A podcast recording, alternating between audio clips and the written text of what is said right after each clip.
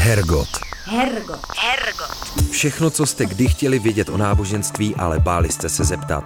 Hergot. Víra a spiritualita ze všech stran. Hergot na rádiu Wave. Pěkný letní podvečer odbyla šestá hodina a to znamená, že začíná Hergot.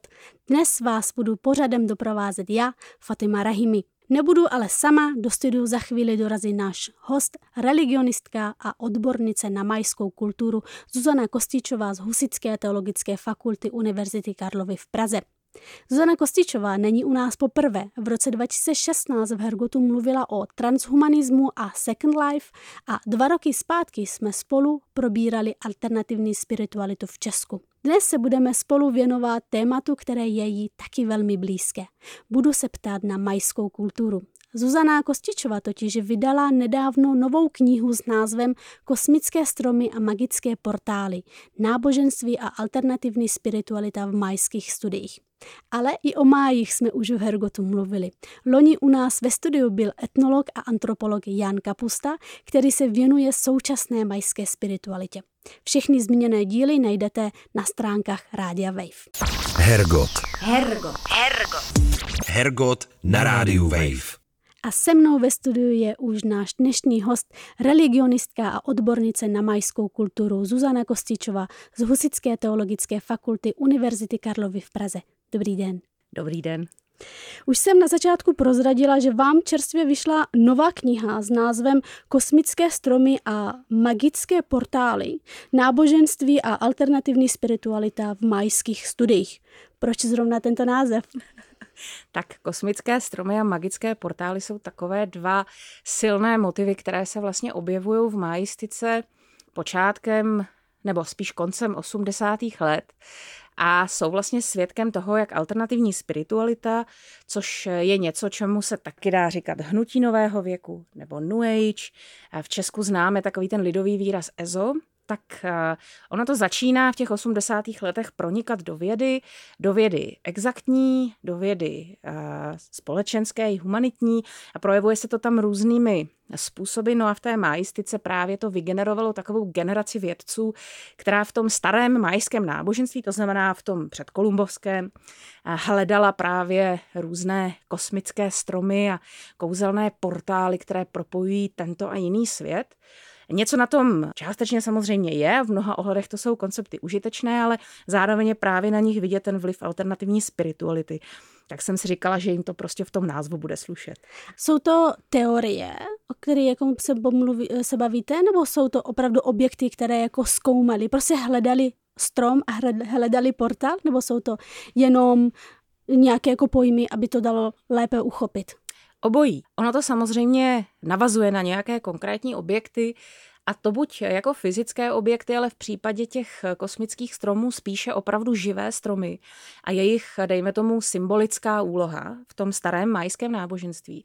A tady právě si myslím, že ten koncept kosmického stromu je v zásadě opravdu poměrně užitečný, opravdu nějak popisuje nějaké důležité role, které ty majské stromy, ať už přímo stromy, anebo potom kříže, které jsou vlastně taky předkolumbovské a které znázorňovaly takový stylizovaný strom, tak které eh, jakou úlohu hrály vlastně v tom majském náboženství. Ale zároveň, jak říkám, je v tom spousta eh, symboliky navíc, je v tom spousta vlivu alternativní spirituality a když bych to měla hrozně zjednodušit, tak já se v té knižce snažím třeba říct, že ten koncept až ač užitečný se v podstatě tak trochu splašil. A stalo se z něho něco, co asi májové už by potom buď vůbec nepoznali, anebo by úplně nechápali, co to s tím ty vědci pro boha prováděli. No a ten magický portál, tam si myslím, že tam jsme ale opravdu jako v hájemství vyloženě spekulací k tomuhle konceptu já jsem mnohem kritičtější a zejména k takovým jako tendencím umistovat ten nadpřirozený portál někam do nitra vesmíru. Májové o vesmíru nevěděli nic, Svět si představovali jako krunýř obrovské želvy, která plave v nějakém, na nějaké krásné vodní ploše, která je porostlá vodními liliemi. Je to takové velmi obrazové a velmi romantické, ale představa potom mezihvězdných portálů. Zase, když bych to měla říct úplně na rovinu, jak to v té knížce říkám, já mám trošku podezření. Tohle se by se špatně prokazovalo. já se to ani prokázat nepokouším. Já se spíš pokouším ukázat, jak to navazuje na ty dobové na tu dobovou módu a já mám právě podezření, že ti dva, kteří s tím přišli, tak prostě až moc koukali na Hvězdnou bránu a na Star Trek. Na, tam jsem se chtěla zeptat, protože když se řekne brána, tak já si vzpomenu na Stargate. Mm-hmm.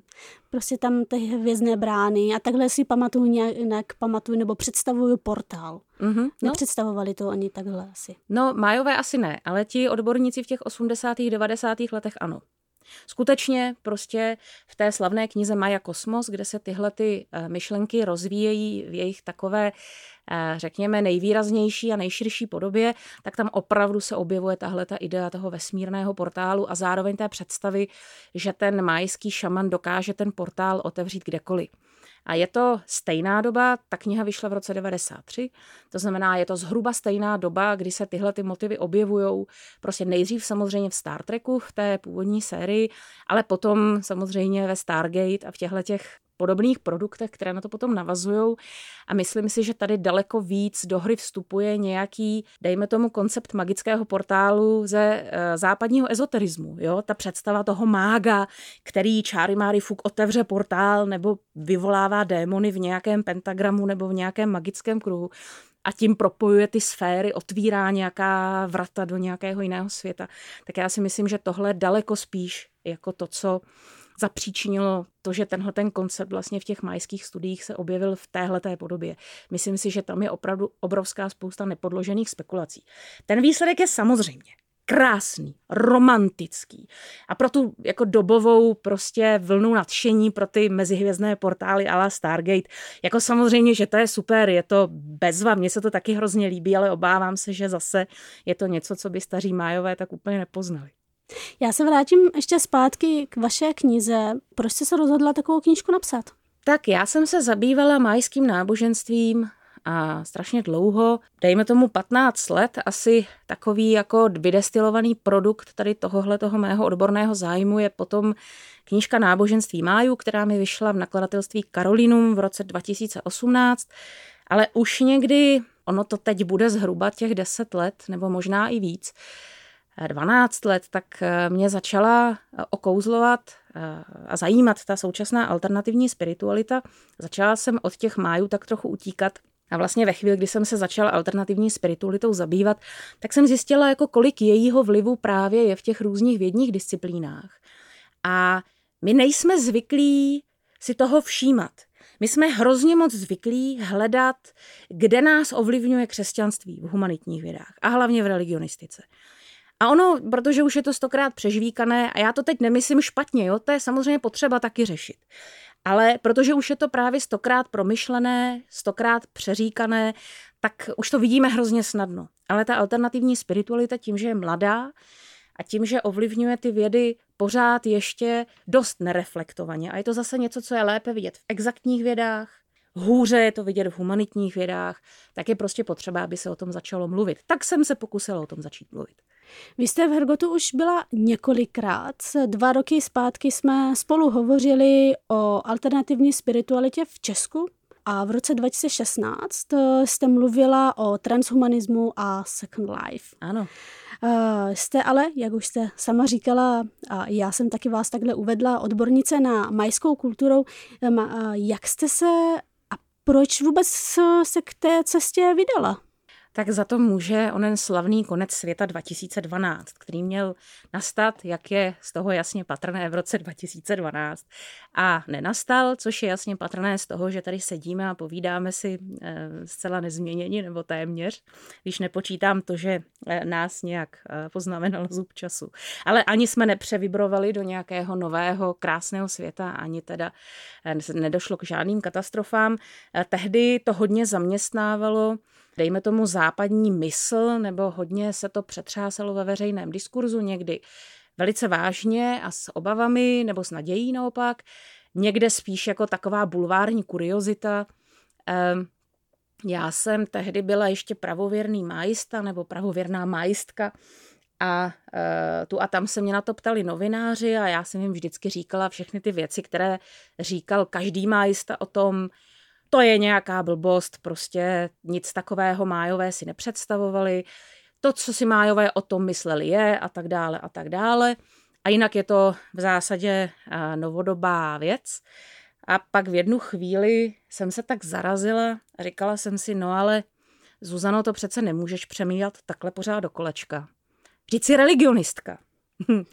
Měla by se taky zajímat o to, kde se to vzalo a proč si to ty lidi myslí a jestli to náhodou není jako taková fasáda, za kterou se skrývá něco mnohem složitějšího a mnohem méně bulvárního a mnohem zajímavějšího. Tak jsem se tím začala zabývat. Eh, ze začátku opravdu hlavně z perspektivy toho, co teda by o tom říkali ti staří májové a jak by to bylo doopravdy, ale mě to vlastně přivedlo k té alternativní spiritualitě a já už jsem u ní vlastně zůstala na těch následujících 12 let. To znamená až do dnes. Ale k majistice jste se dostala jinak, jestli chápu dobře. Tak to je velice stará historie. Já jsem se k majistice dostala tak, že eh, můj tatínek v době, kdy jsem byla malá holčička, tak eh, pracoval v Mexiku a byl tam přítomen s celou rodinou, včetně mě. A to znamená, já jsem v době mezi uh, svými čtyřmi lety, jestli si dobře, nebo třemi a půl a necelými devíti lety vlastně strávila většinu času v Mexiku. A byla jsem tam, uh, neříkám obklopená, nicméně přicházeli jsme tam do kontaktu s těmi indiánskými památkami. Maminka se o ně velmi hluboce zajímala. Dokonce maminka si kdysi přála studovat etnografii a přestože jako víceméně jako z rodinných důvodů nemohla, tak uh, nikdy tuhle tu svoji uh, lásku a tenhle ten svůj zájem vlastně neopustila. A tehdy, když byla s tatínkem právě v Mexiku, přestože tam dělala v podstatě celkem konzervativní ženu v domácnosti, tak ale tím, že na to měla dost času, tak se věnovala tomu, že si studovala ty materiály, dělala si výpisky. A taky mi to samozřejmě vyprávěla, vodila nás po muzeích se ségrou a vyprávěla nám, podívej se, tohle je Bůh smrti, ten vypadá jako lepčička a tady tohle je Bůh deště, ten má kruhy kolem očí. A vlastně uvedla mě do toho světa předkolumbovské Mezoameriky, a mně se víc líbily ti májové než astékové. Oni ti astékové jsou takový jako prvoplánově morbidní a já jsem byla malá holčička, moc mě to nesebralo. A ti májové byli krásní a zajímaví a jiní. No a když jsem potom začala studovat religionistiku, tak ty indiáni přišli tak nějak sami. Tak nějak automaticky prostě jsem se jim začala věnovat. V předmluvě eh, vaší knížky je to dost podrobně eh, napsáno. Vy tam popisujete i svoje začátky na Filozofické fakultě, kde jste religionistiku studovala. Jaké to byly ty začátky? Tak já jenom, já jenom drobně uvedu, já jsem to v té předmluvě pojala dost velkoryse, což mi potom někteří recenzenti toho rukopisu eh, vyčítali. Mě ale to protože... bavilo jenom ten mimochodem. To jsem ráda ale protože ta knižka je do velké míry o tom, jak se subjektivita těch kterých odborníků promítala do toho, jak to na majské náboženství pojímali, tak mi přišlo vlastně nefér se tvářit, že já žádnou subjektivitu nemám a že se na to dívám z nějakého baldachínu, nějakého univerzálního, moudrého, objektivního vědce. Tak jsem napsala předmluvu, kde jsem se právě úplně k tomu všemu přiznala, čím jsem procházela, prostě co jsem prožívala. No a na religionistice jsem eh, začínala no, obecným zájmem o náboženství. Když potom přišli ty indiáni, tak to bylo pro mě dost složité, protože tady se tomu rozhodně ne religionisticky vlastně nikdo nevěnoval. Eh, nejbližší odborník na máje byl, nebo stále je vlastně profesor Milan Kováč eh, v Bratislavě. Na Slovensku. Na Slovensku, hmm. což je teda odborník světového formátu, ale ten byl daleko, tak jsem se tím musela proboxovávat nějak sama.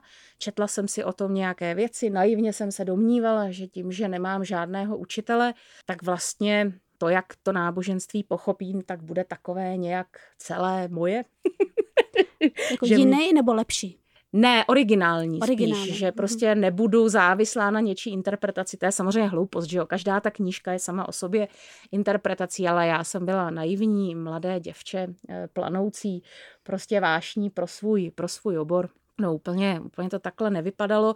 Já právě v té předmluvě taky popisuju, jak jsem se tu přikláněla k jedné teorii, tu jsem se přikláněla k další teorii, tamhle mě nadchla jedna badatelka, tamhle mě okouzlil jiný badatel, tamhle celá vlastně odborná škola, tak jsem se v tom plácala, vlastně hledala jsem a nějakou zajímavou interpretaci. A ne, že bych nenacházela právě naopak, každou chvíli jsem nacházela něco, tak jsem si tím vším prošla a až jako nadřeň. No a doufám, že teda se z toho zrodila nějaká syntéza, která potom je opravdu v té knížce Náboženství májů z roku 2018.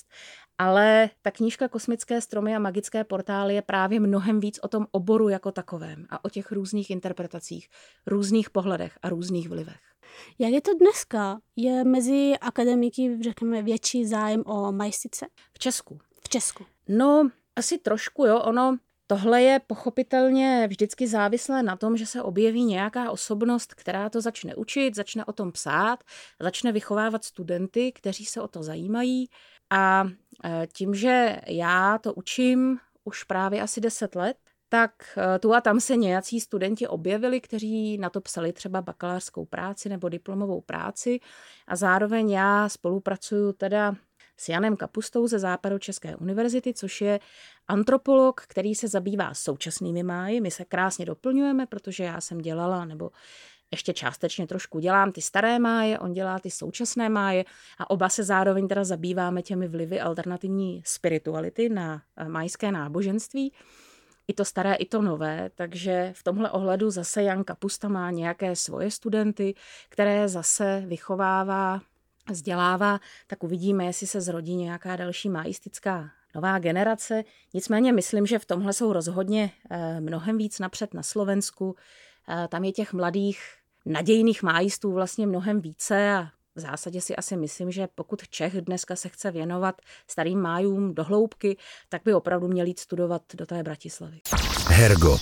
Hergot. Hergot. Všechno, co jste kdy chtěli vědět o náboženství, ale báli jste se zeptat. Hergot. Hergot na rádiu Wave. Můžete pro posluchače krátce vydefinovat, co chápete pod pojmem majstika. My jsme to už několikrát tady použili a mám pocit, nebo se domnívám, že vy to ještě rozdělujete, jakože majstika pro vás je něco jiného než odbornice na majskou kulturu. Ne, nerozlišuju. Uh, já vlastně preferuju ten výraz majistika, kolegové v Bratislavě preferují termín majologie, ale to je opravdu jenom, jak se říká, podle vkusu každého soudruha. to prostě asi není nějak normativní, je to opravdu obor, který se zabývá máji. A e, zajímalo by mě, jestli e, by Jan Kapusta souhlasil s tím, že asi spíš těmi starými máji, že v, u těch současných bychom mluvili spíš o antropologii májů nebo ně, něčem takovém. Ale jako opravdu, já to nerozlišuju, jo, opravdu odborník na máje rovná se májista, rovná se majolog. Kdy tento obor vznikal? Máme nějaké povědomí? No tak eh, zájem o staré kultury Mezoameriky samozřejmě vznikal už ve chvíli, kdy se s nimi ti Španělé prvně potkali naživo, to znamená na konci 15. respektive v případě máju na začátku 16. století. Ale v případě majistiky se bavíme opravdu o vědeckém oboru. A vědecký obor předpokládá vznik moderní vědy. A konkrétně teda moderní humanitní vědy. A ta nám vzniká tak v tom, když budu hodně, hodně, hodně benevolentní, tak na konci 18. století, ale spíše v tomto případě ve století 19., kdy eh, z těch původních jako v zásadě náboženských představ o tom, kdo teda nastavil ty pyramidy v pralesích, jestli to bylo 12 ztracených kmenů Izraele, nebo stará Atlantída, nebo eh, Féničané, nebo jiní mořeplavci starého světa, nějak ti odborníci v té době nemohli úplně jako uvěřit, že by to opravdu postavili ti indiáni. Samozřejmě jsme v období eh, dosti prosáklém takovým tím nehezkým rasismem 19. století. Ale později jako se na tom teda experti shodli, že to opravdu jsou teda stavby postavené eh, předky těch, kteří dnes v těch pralesích vlastně žijí stále. No a pak už byla jenom otázka, jak jsou staré, dejme tomu jaké, eh, měla tam města dějiny, co se tam dělo, kdo jim vládl, jak to tam vypadalo a tak dále a tak dále, jak interpretovat to umění, jak přečíst to písmo, protože to byla veliká záhada a to trvalo strašně dlouho, v podstatě na způsob, jak ho číst. Jsme přišli až v 50. letech 20. století a v reálu se první nápisy začaly skutečně číst až v letech třeba 70. Tam teprve se začaly otvírat vlastně ty skutečné majské dějiny, nebo tak, jak nám je májové zanechali. Já úplně jako nezdílím takovou tu naivní víru, že přesně jak to tam píšou, tak, tak se to doopravdy stalo. Přece jenom je to potřeba brát trošičku s rezervou ale prostě tam už jako vzniká opravdu možnost přečíst si ty primární prameny. Ale už právě na konci 19. století se objevují první archeologové, tehdy dochází k rozvoji fotografie, tak se někteří raní badatelé třeba jako věnují fotografování majských měst a zůstala na těch fotkách zachována veliká spousta věcí, které už dneska vůbec neexistují. To znamená, to je taky úžasné. A zároveň bujela spousta divokých teorií. Některé byly z dnešního hlediska přesnější, ale spousta z nich byla opravdu divoká spekulace a to se nedá nic dělat. To tak je. A kdo všechno se májskou kulturou o, zajímá a z jakých pozic? Jádro toho oboru tvořili od počátku archeologové, potom archeoastronomové, to je termín, který možná posluchači nebudou znát, to jsou experti na dějiny astronomie. A na to samozřejmě člověk musí být taky astronom, aby uměl to lépe pochopit, takže astronomové a archeoastronomové. A teoretici umění, respektive kunsthistorici, kteří se zabývali vlastně Většina toho, co se nám dochovala z majské oblasti, jsou reliéfy, tak především těmi reliéfy, ale i taky těmi stavbami. Pak samozřejmě se o máje zajímali právě antropologové nebo etnografové, to znamená lidé, kteří studovali živé máje. No a samozřejmě luštitelé písma neboli epigrafové, epigrafici, to je jak říkám, obor eh, takový nešťastný, který až právě jako v 50. letech konečně eh, zaznamenal nějaký zásadní průlom. Byť teda majské kalendářní a astronomické záznamy, stejně jako matematické výpočty, tak eh, jsme uměli rozluštit vlastně už od konce 19. století. Tehdy na ně připadl vlastně jeden z těch úplně prvních raných, raných badatelů. Takže tohleto jsme jako znali. Mimochodem pro zajímavost trošku to potom působilo takovým zkreslujícím dojmem, tím, že jsme rozuměli těm matematickým, astronomickým, kalendářním záznamům a nerozuměli jsme celému zbytku těch textů, tak to právě působilo dojmem, že nic jiného než matematika, astronomie, náboženství v těch textech není, což není pravda. Ale ta první nebo druhá generace badatelů opravdu vážně tvrdili, že tam žádné dějiny nejsou, žádná osobní jména tam nejsou. Ještě pořád někdy se eh, v literatuře eh, starší tohle to dá v Česku potkat, ale dneska už víme, že to není pravda kdy se o Maje začali zajímat um, religionisti? No tak to je složitá a bolestná otázka. Religionistika je zhruba stejně stará jako majistika, možná trošičku starší. A religionistiku zajímalo, já to teď hrozně zjednoduším, doufám, že potom mě nebudou kolegové na chodbě nadávat, že to zjednodušuju až moc. Ale oni se vlastně dívali na náboženství dejme tomu, perspektivou, která zdůrazňovala některé konkrétní kulturní areály. Tím, že eh, religionistika vznikla částečně z filozofie, filozofie náboženství a částečně z teologie, tak ji třeba hodně zajímaly vlastně kontexty vzniku křesťanství a taková ta náboženství, která jsou zmiňovaná v Bibli nebo nějak souvisejí vlastně s křesťanstvím, což se týká teda předního východu a Kanánu a částečně náboženství Mezopotámie, částečně náboženství Egypta. Potom samozřejmě ta raná religionistika hodně řešila indoevropské dědictví, takže se zajímala o antiku, zajímala se o Indii. Tady kolem tohohle toho areálu se hodně motala a pak trošku fušovala třeba do islámu nebo do těchto těch velkých náboženství, do judaismu pochopitelně, a ten taky spadá do toho širšího kontextu křesťanství. Tohle byla její doména. Ti indiáni nějak ranou eh, religionistiku nezaujali, trošku zaujali antropologi náboženství, kteří se ale na ně tehdy dívali evolucionisticky, to znamená snažili se je používat jako příklad nějaké velké evoluce vlastně náboženství od jednodušších forem k složitějším a i tak ti indiáním do toho moc nezapadali, protože na ty barbarské kultury, do kterých eh, teoreticky spadaly, tak eh, ty kultury byly vlastně docela složité a ta náboženství složitá. Takže takže eh, pouze několik jako věhlasných jmen antropologie se zabývalo vůbec třeba Aztéky. Má ji vůbec nikdo. A religionistika tím, že Eh, byla obor založený na vlastně studiu toho, čemu říkáme pramené texty, to znamená to, co napsali přímo ty kultury. Protože samozřejmě jako náboženské představy se blbě odvozují prostě z budov nebo eh, z kosterních pozůstatků, něco zjistíte, ale opravdu něco málo. Abyste opravdu poznala náboženství, tak musíte opravdu číst texty. A to u těch májů nešlo protože to písmo nebylo rozluštěno. Takže májové zůstaly vlastně na periferii zájmu eh, religionistiky. Byť někteří májisté se snažili používat ty přístupy rané religionistiky v majistice, to byl hlavně Eduard Zeller.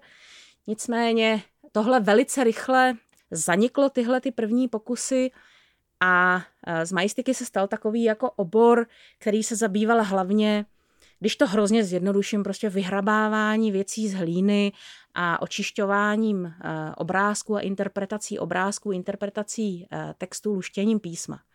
A nějaké složitější teoretické otázky se tam příliš nepromítaly. V knize píšete, že Majové byli vnímáni jako nejcivilizovanější. Co výzkumníky k tomu závěru vedlo? No, já jsem trošku už mluvila o tom, jak působí to astécké umění. Astékové se hodně věnovali lidské oběti a to téma smrti a když bych to měla říct kulantně, tak různých vnitřních orgánů, zejména teda srdcí, vyvedených eh, s uchvacující eh, v uvozovkách anatomickou přesností a různé výjevy eh, nestvůr, žeroucích lidská srdce a tak dále, lepčičky. No, na Evropana tohle nepůsobí úplně dobře. Zejména teda ne na Evropana 19. století, dneska jsme o dost otrlejší, ale tehdy opravdu tohle to bylo považováno za důkaz nějakého jako opravdu barbarství nebo necivilizovanosti, krvelačnosti, prostě případně úpadku. Ti májové samozřejmě vyobrazovali násilí taky, najdeme tam taky mnoho lepčiček a vyobrazení lidských obětí, ale ona ta vyobrazení jsou sofistikovanější, méně jednoznačná, hůře interpretovatelná. Jinými slovy, hůř je na tom vidět, že to je výjev lidské oběti. Často třeba prostě vidíme jenom chlápka, jak klečí před králem, a teprve, až když si přečteme text, tak si můžeme teprve všimnout, že chlápek má svázané ruce, což se strašně špatně jako na tom reliefu vidí, když nevíte, co hledáte. A že ten chlápek byl následně obětován, to se dozvíte už jenom z toho textu. To znamená, májové působili oproti těm Aztékům jako taková úžasně civilizovaná kultura a jejich umění zároveň, řekněme, mnohem víc odpovídalo tomu dobovému evropskému vkusu i americkému vlastně ale většina těch raných, raných badatelů byli Evropané, tak evropskému vkusu. Takže to jako působilo celé dojmem, že zatímco májové byli ušlechtilí, produkovali krásné umění a měli složité písmo a bůh ví jaké přesné astronomické matematické záznamy, tak Astajakové se věnovali hlavně krvavým praktikám válečným a obětním.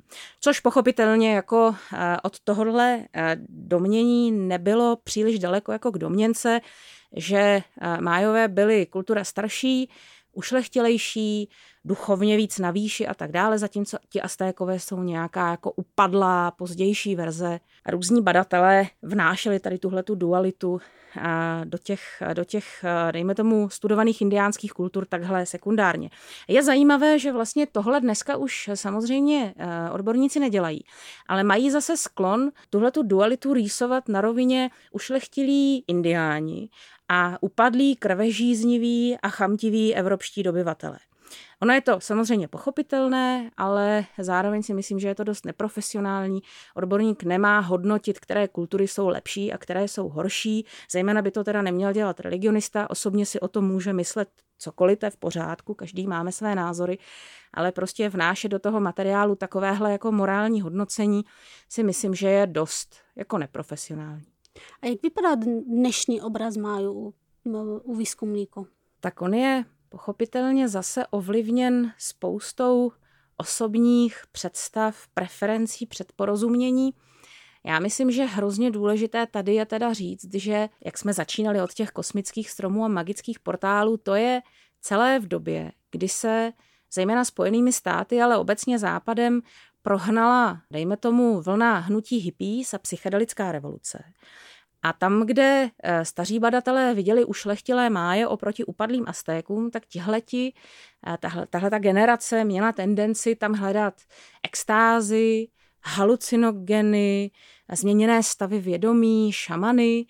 A ono, když se takhle tohle stane, kdy eh, do nějakého vědního oboru takhle mocně vtrhne nějaká nová móda, tak typicky ten výsledek je dobrý i špatný zároveň. Ono to dokáže toho badatele citlivit na nějaká nová témata, která vlastně do té doby byla opomíjená. A je skutečně pravda, že v tom studiu těch nativních kultur Mezoameriky tahle ta témata se moc neobjevovala. dejme tomu až do té psychedelické revoluce, pak je naopak začal jako dělat úplně každý druhý.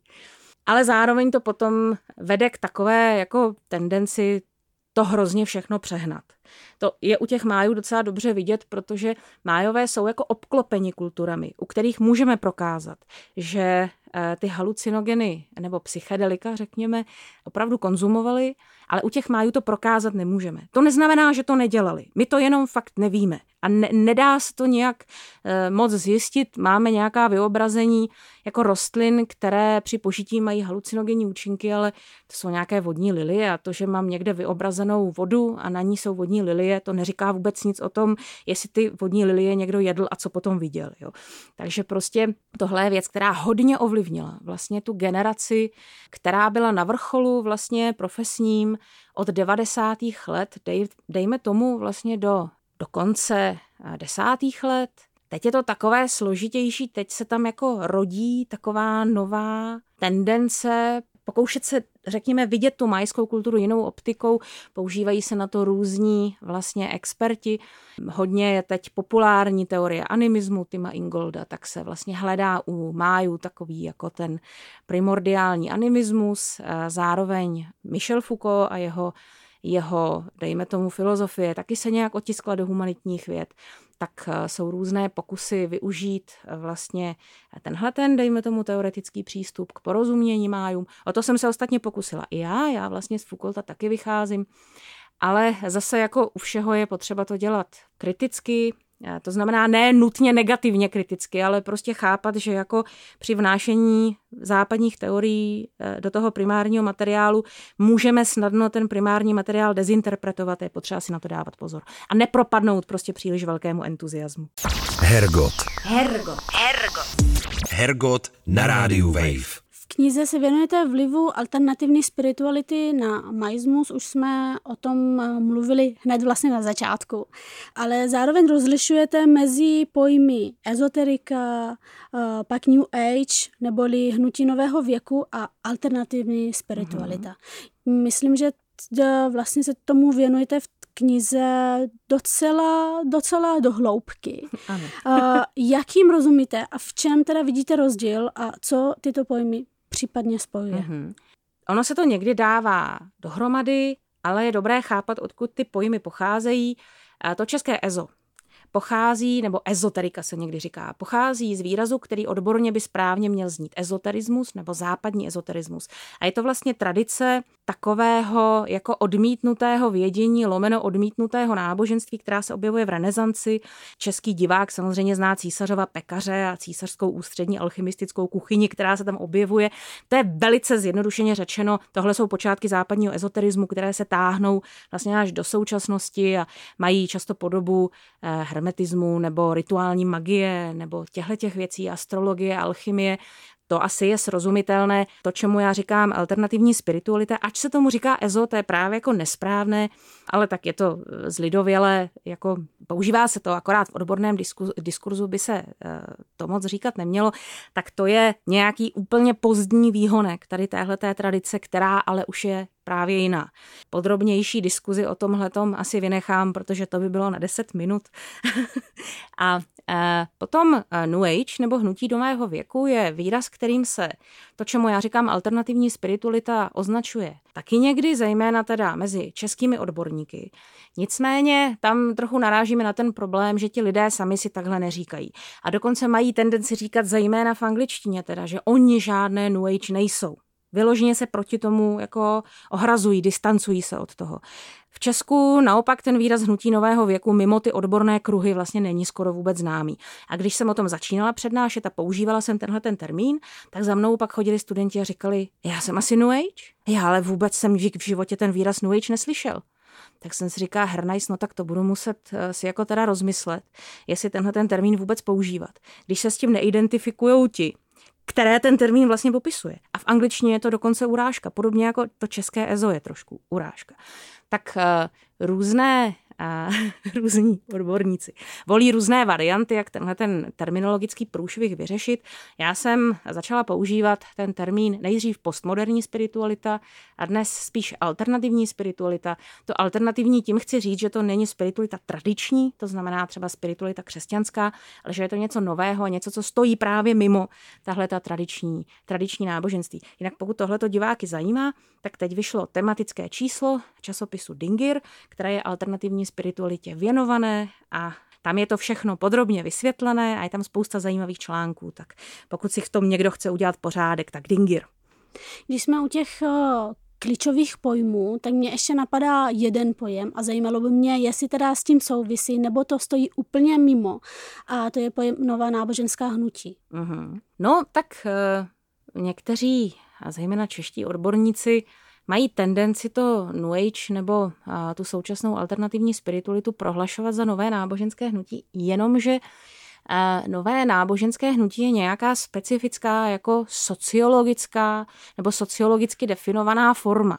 Je to nějaká skupinka, může být malá, nemusí ona často narostou, ta nová náboženská hnutí, třeba na opravdu hnutí velkého počtu jako členů, ale typicky je tam jeden centrální vůdce, dá se více či méně jasně říct, kdo do té skupiny patří nebo ne, minimálně kdo patří do, dejme tomu, nějakého užšího jádra.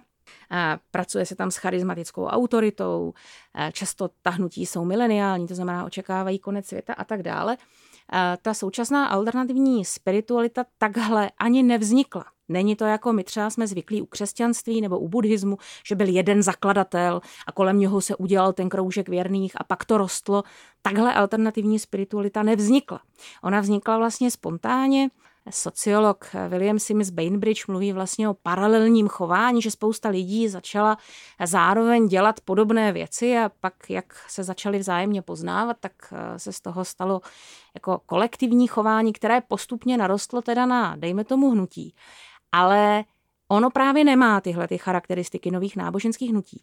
Přestože v jeho, dejme tomu vnitřku, nová náboženská hnutí mohou vznikat, taky vznikají, taky třeba zanikají. Objevují se různí vůdci, kteří si kolem sebe prostě vytvoří skupinku svých věrných a pak se to celé rozpadne, nebo to celé naroste, nebo to změní charakter, založí se škola a tak dále.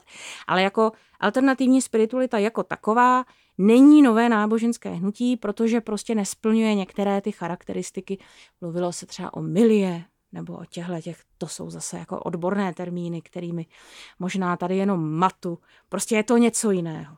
Vraťme se zpátky k tématu. Jsem ráda, že jsme si vysvětlili uh, tyto pojmy. Uh, mám pocit, nebo se domnívám, že většinou se mluví o opačném vlivu, to znamená o vlivu maismu na alternativní spiritualitu, ale vy v knize děláte ten opačný, to znamená, že mluvíte o tom, jak alternativní spiritualita ovlivňuje ty, co studují máje. Jestli ano. chápu dobře. Ano, ten opačný, opačný směr je skutečně prostudovanější, zejména právě se jim začali zabývat badatelé v době právě toho eh, očekávaného konce světa 2012 a ukazovali, jak vlastně některé zlidovělé teorie z májistiky potom přecházely do, eh, dejme tomu, eh, populárního diskurzu a potom do alternativní spirituality, ale ono, každý vědec je taky člověk. A jako člověk má prostě svoji subjektivitu, to znamená, Některé věci jsou mu sympatické, některé nemá rád. A když se zabývá potom nějakým problémem, a v těch humanitních vědách je to asi snažší než v těch přírodních vědách, tím, že je to mnohem víc otevřené interpretaci, což eh, má svoje kouzlo. Ale je to prostě méně přesné, než třeba, nevím, u fyziky, kde se to prostě jasně vypočítá, vymalováno, tak tady to takhle jednoduché není. A samozřejmě tam ta subjektivita toho badatele prostě hraje důležitou roli. A já se to v té knižce snažím ukazovat, že badatel, který byl anglikánský křesťan, tak ty svoje milované máje vlastně interpretoval tak trochu jako slušné anglikánské křesťany a badatelé, kteří byli ateisté, tak vlastně vyjadřovali pochyby, jestli májové vůbec měli nějaké náboženství.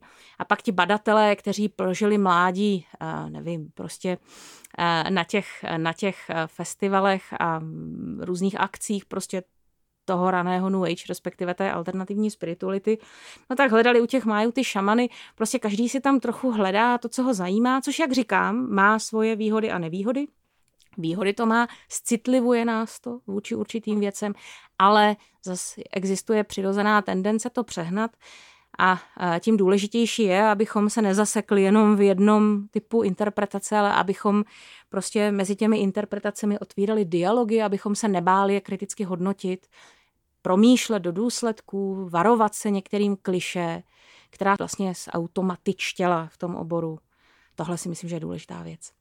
Lze tedy podle toho, co říkáte, zjistit z nějakých dostupných primárních pramenů, co majové prožívali, jak své životy spirituálně prožívali?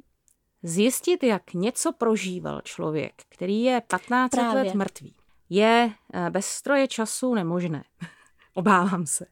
To je právě to, jo. Ve chvíli, kdy ten materiál je takhle historicky vzdálený, ty dokumenty nás pustí jenom na určitá místa, o jiných věcech nemluví, tak se můžeme jenom dohadovat.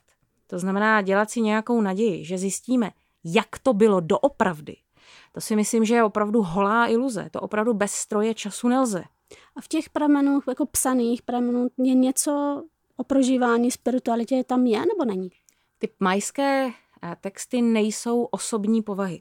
Není to tak, že bychom eh, nacházeli deníčky, nebo že by si nějaký majský kněz psal prostě, eh, nevím, eh, nějaký průběh svých v úvozovkách meditací. Teď samozřejmě májové nemeditovali, rozhodně ne v dnešním slova smyslu, ale tak pro ilustraci. Nic takového tam není.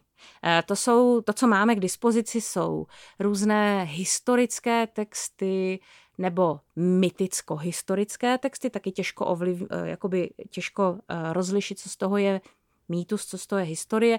Máme různé jako genealogie třeba majských králů, nějaké záznamy důležitých událostí, máme kodexy, což jsou věštecké příručky, ale máme, máme umění a umění se dá s trochou snahy eh, interpretovat různě.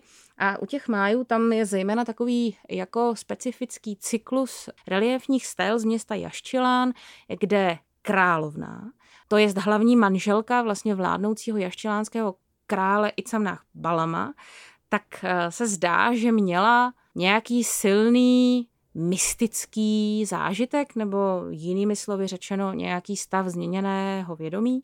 Něco asi viděla.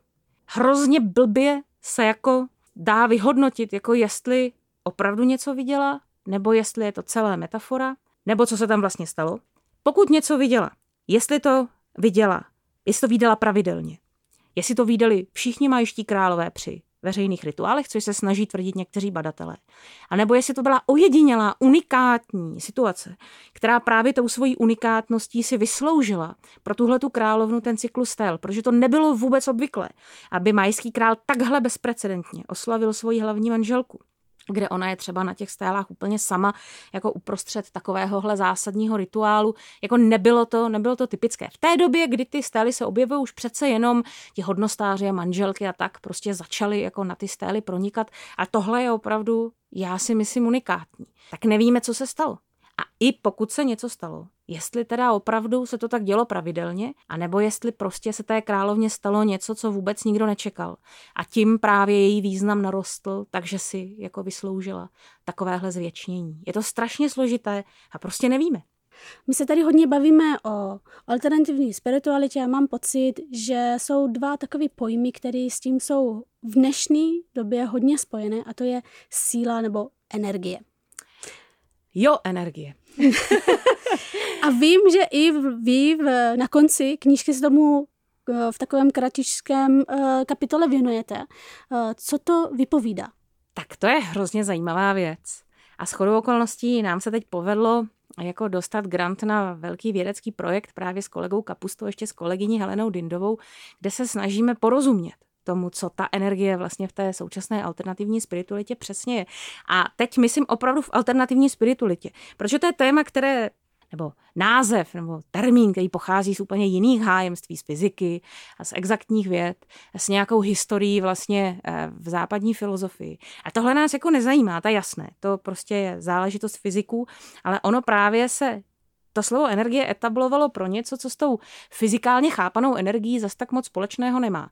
A co má spíš společného něco, dejme tomu, s nějakou životní silou nebo nějakou pralátkou, ze které všechno povstává, do které si všechno vrací, která je přítomná ve všech živých, případně ve všech i neživých organismech. Je nějaká esence něčeho. Nějaká esence, ale zároveň taková živá, neosobní esence která má vlastně hodně společného s Bohem, chápaným vlastně, dejme tomu panteisticky, to znamená, panteismus je ta představa, že Bůh je všude a ve všem.